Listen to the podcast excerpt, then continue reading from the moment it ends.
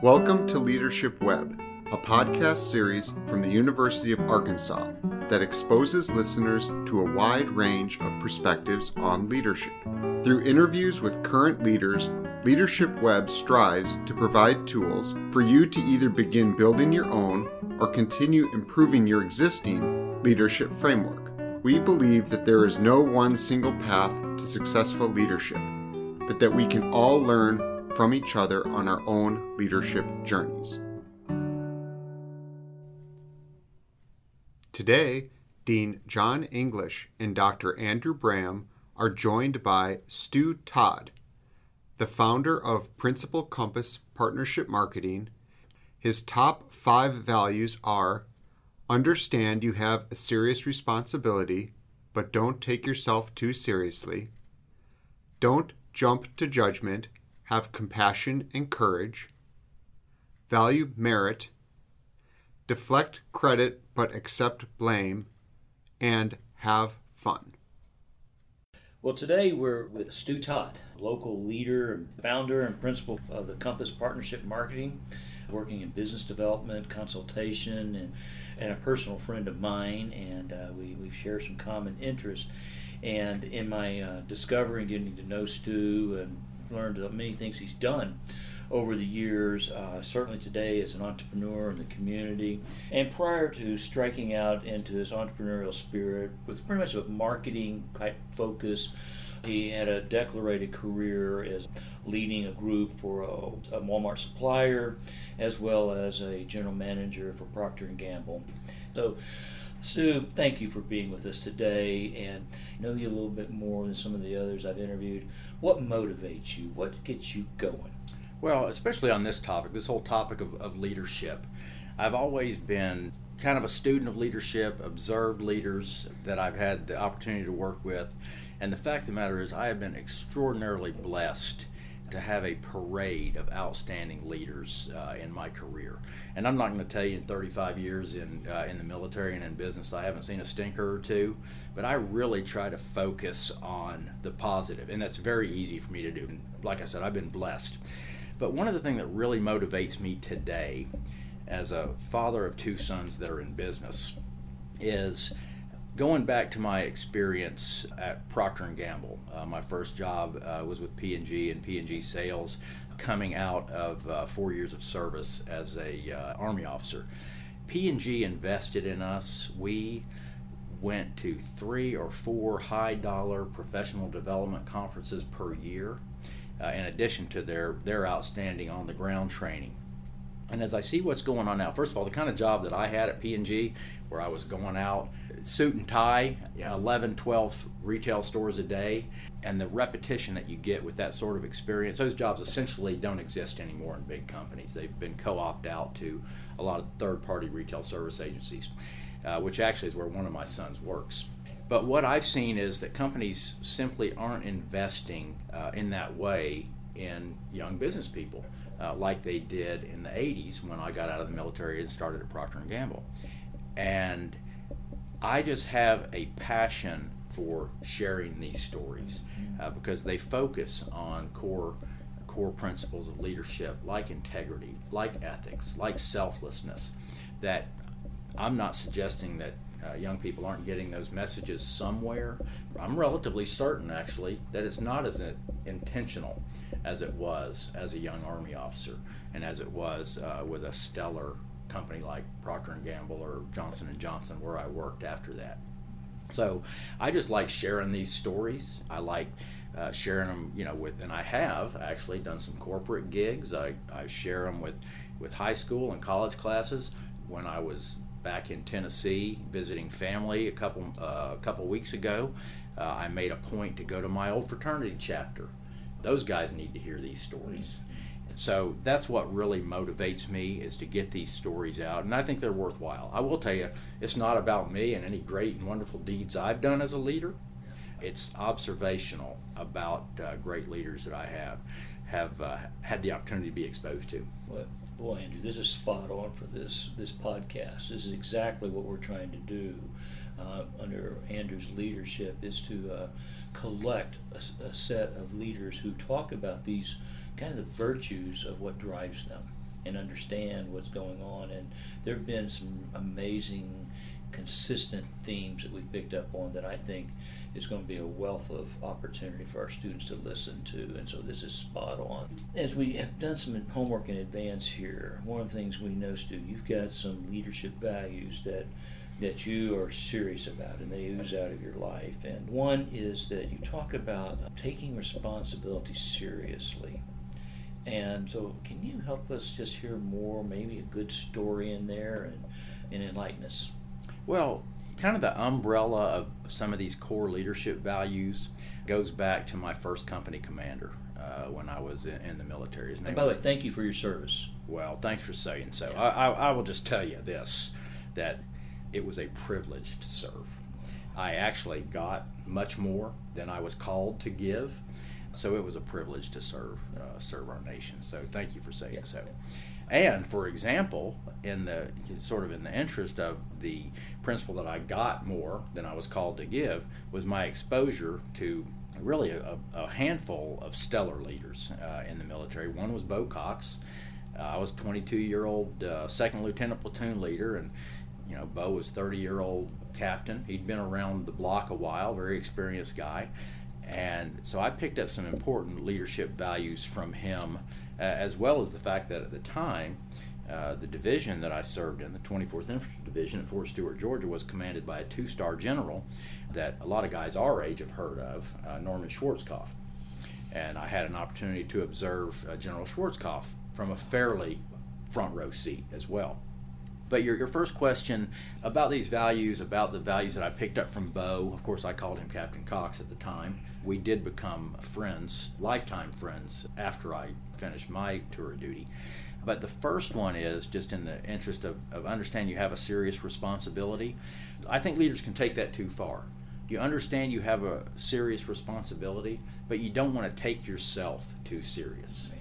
Good. And that was one of the things that I observed with Bo. You know, he when it was showtime, uh, when our company was training, and we were preparing to go to war, which fortunately for me didn't happen while I was on active duty, but three years later, 24th ID was called, and uh, we're one of the first units into uh, Saudi Arabia and then into uh, Kuwait. They were prepared to fight and win, and so while Bo knew that we were doing serious business, preparing to fight and win uh, in defense of our our nation's values, that he was a man of good humor, and had, a, in fact, he had a wicked sense of humor. Really, another principle a little bit farther down the list is have fun. And Bo always looked for the opportunity to inject fun into almost situation. Bottom line, he wasn't a poser. Because one thing that I found, John, is that your subordinates, they will spot a poser from 10 miles away in about five seconds. So that's kind of a fundamental is uh, you know don't take yourself too seriously and look for a way to inject fun uh, into whatever your team's doing. That's interesting. Andrew and I were just talking about posing and people presenting and trying to act in a kind of not direct way, and they'll see it immediately. That's a absolutely. Yeah, but don't take yourself too seriously. Yeah. Well, they, they, I've, I've seen that modeled. I've seen it modeled from a very uh, early period in my career. Another thing, Stu, just because of our friendship, I, I, can remember a conversation talking about talking about our lives, and I know you to be a person of great compassion. You remember things about people's lives. You remember things about John and Elizabeth's lives. In the same respect, we've talked enough. I know about some of the courageous attacks you've made in, in business development and stepping out there and being courageous. How do all those work together in executing and making decisions and I mean that's an interesting compliment to your nature. Well, that's first of all that's very generous of you to say. These these principles kind of build on each other. I think it's a time tested business principle that I was exposed to. Uh, again, a very early point in my career, be it the military or early in my business career, of not jumping to judgment. I think a foundation of having compassion, having courage, is not jumping to judgment, getting the facts before making a decision, making facts based on evidence mm-hmm. before uh, before making a decision, and you know, kind of going back to to Bo, uh, I remember one time early in my career, there was a soldier. He wasn't under my command. He wasn't in my platoon, but he was in my company, and we are all very close. And he had a severe drinking problem. And this young fellow would show up in morning formation with a cocktail. Now, we were a high speed, deployable, rapid deployment force combat unit. Uh, so clearly he was making a statement. Uh, he was on a drug called Antabuse, uh, which makes somebody severely ill if they consume alcohol. And he would come to morning formation with a drink uh, on Antabuse and drink. So I can remember being, you know, as the officers collected to talk about this situation. It wasn't a joke, you know. Bo didn't think it was amusing, and he wasn't, he, and he didn't harshly judge this young man as a person. Uh, this young man ended up in jail. He ended up going to a, uh, a, military prison for a period of time because of his infractions, both you know, on their face and the things that they led to. But it, it, wasn't any big joke to him. He had a lot of compassion for this young man, and that so sticks out in my mind because it'd be so easy for a bunch of you know 20 30 year old guys to sit around and yuck it up about something like this and the fact of the matter is you're talking about a young man's life and uh, and it wasn't that so that experience uh, that experience definitely uh, stuck with me uh, and then another component of this whole thing is the whole thing about politics. You know, corporate politics. Corporate politics exists in the military too. And I got to tell you, I can hold Bo Cox up as the least political leader that I have ever been exposed to. And I think he probably paid a price for it in his career. Uh, you know, you, there's there's there's certain political games that you have to play and covering your own self and that kind of stuff to progress in any organization, and Bo didn't play. Uh, he stood up for principles of fairness, uh, even if there was a cost to himself. That's interesting because that actually leads pretty well into your the third value that you provided for us and you said they built on each other but when you say that there's a lot of politics not only in corporations but militaries there's politics in academia as well. No there's not. Yeah that's good. We'll take that at face value. Yeah right. That one way to kind of step away from those politics is to just focus on merit. Right. And that's your third value which is valuing merit. And when you just take a look at the actions that people are performing and what they do on a day by day basis, then the politics kind of fade to the side a little bit and they're not front and center as much. Well, that's a great insight, Andrew. I, I will tell you that you know we've lived in Northwest Arkansas for 25 years, and uh, you know I'll go to a Hogs game and I'll I'm all in for the Hogs. That's great, but John will tell you that I am true blue to Middle Tennessee State Blue Raiders, with evidenced by the big banner hanging off the back of my lake house. Tried to find a bigger flag than yours, and I couldn't. but uh, you know, some of these principles go back to even things that I learned as a ROTC cadet in college, and then when I showed up to my first assignment, my first company commander, Bo, and I just remember what an encourager he was. And the reason he was an encourager is because the first thing we ever had to do. As a, we had just gotten new vehicles in, we'd gotten our new tanks in, and if you looked at the equipment we had when I was a young officer, by the way, you'd think it was something out of a World War II movie. A lot of the newer stuff hadn't come in yet, Kevlar helmets and and M1A1 tanks and stuff like that. We were in old stuff, but I can remember it, and it was just like it was just like moving tanks from one place to another, and for whatever reason, I was able to do that fairly successfully and seamlessly. And I remember Bo and his encouragement of me. And so it was sort of the principle of find some, catch somebody doing something right. But it, that encouragement he gave me was based on, on merit. And I just remember whether these words ever came out of this leader's mouth or not specifically, the message that was sent was talk is cheap, show me, don't tell me.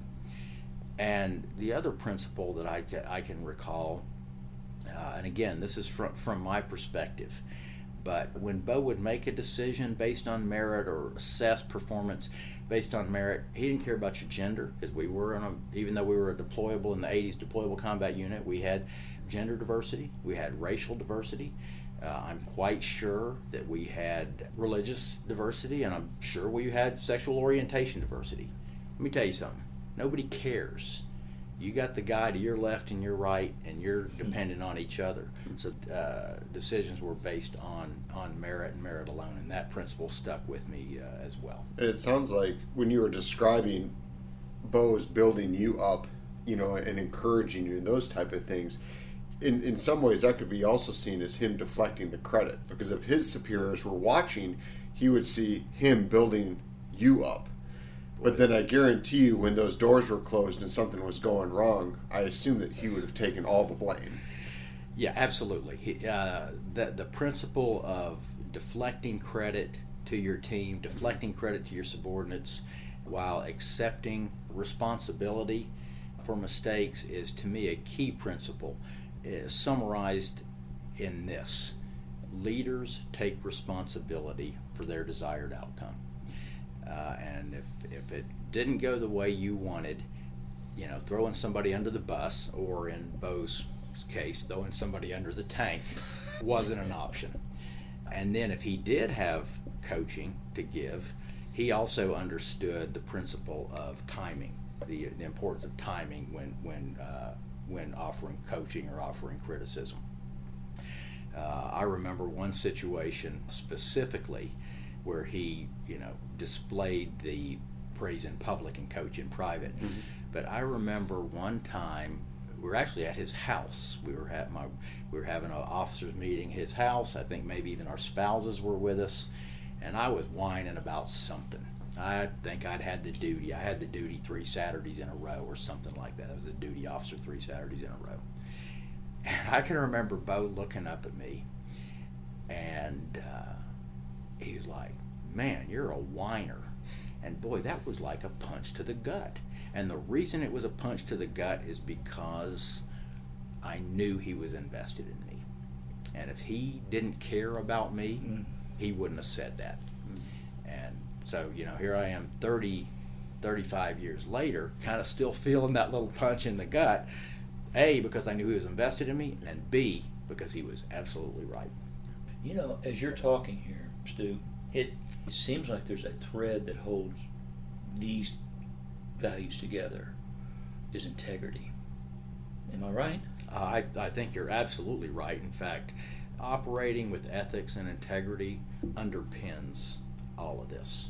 You know, ethics being, at least my working definition, is making the, the, the best possible choice of the choices that are available to you, and uh, integrity uh, being that your words and your uh, and your actions are in sync. Yeah, operating with ethics and integrity underpin the whole thing. You want to offer a word of encouragement to our students? Well, I yeah I will, and I'm going to do it with a story. Okay. Because uh, I really believe that you know people have been sharing values and principles with stories since Org and Glork were sitting around a fire, you know, wondering whether or not to cook the meat. Right? Uh, those values have been shared over time through stories, and so I've got, in fact, this uh, this exists as a blog on my LinkedIn profile, and the title of the blog is "Don't Be Stupid." And so what happened is uh, we had a very very tight group of junior officers, and one reason we had this tight group of junior officers in our battalion is because Bo pulled me in one day and coached me on the value of peer leadership.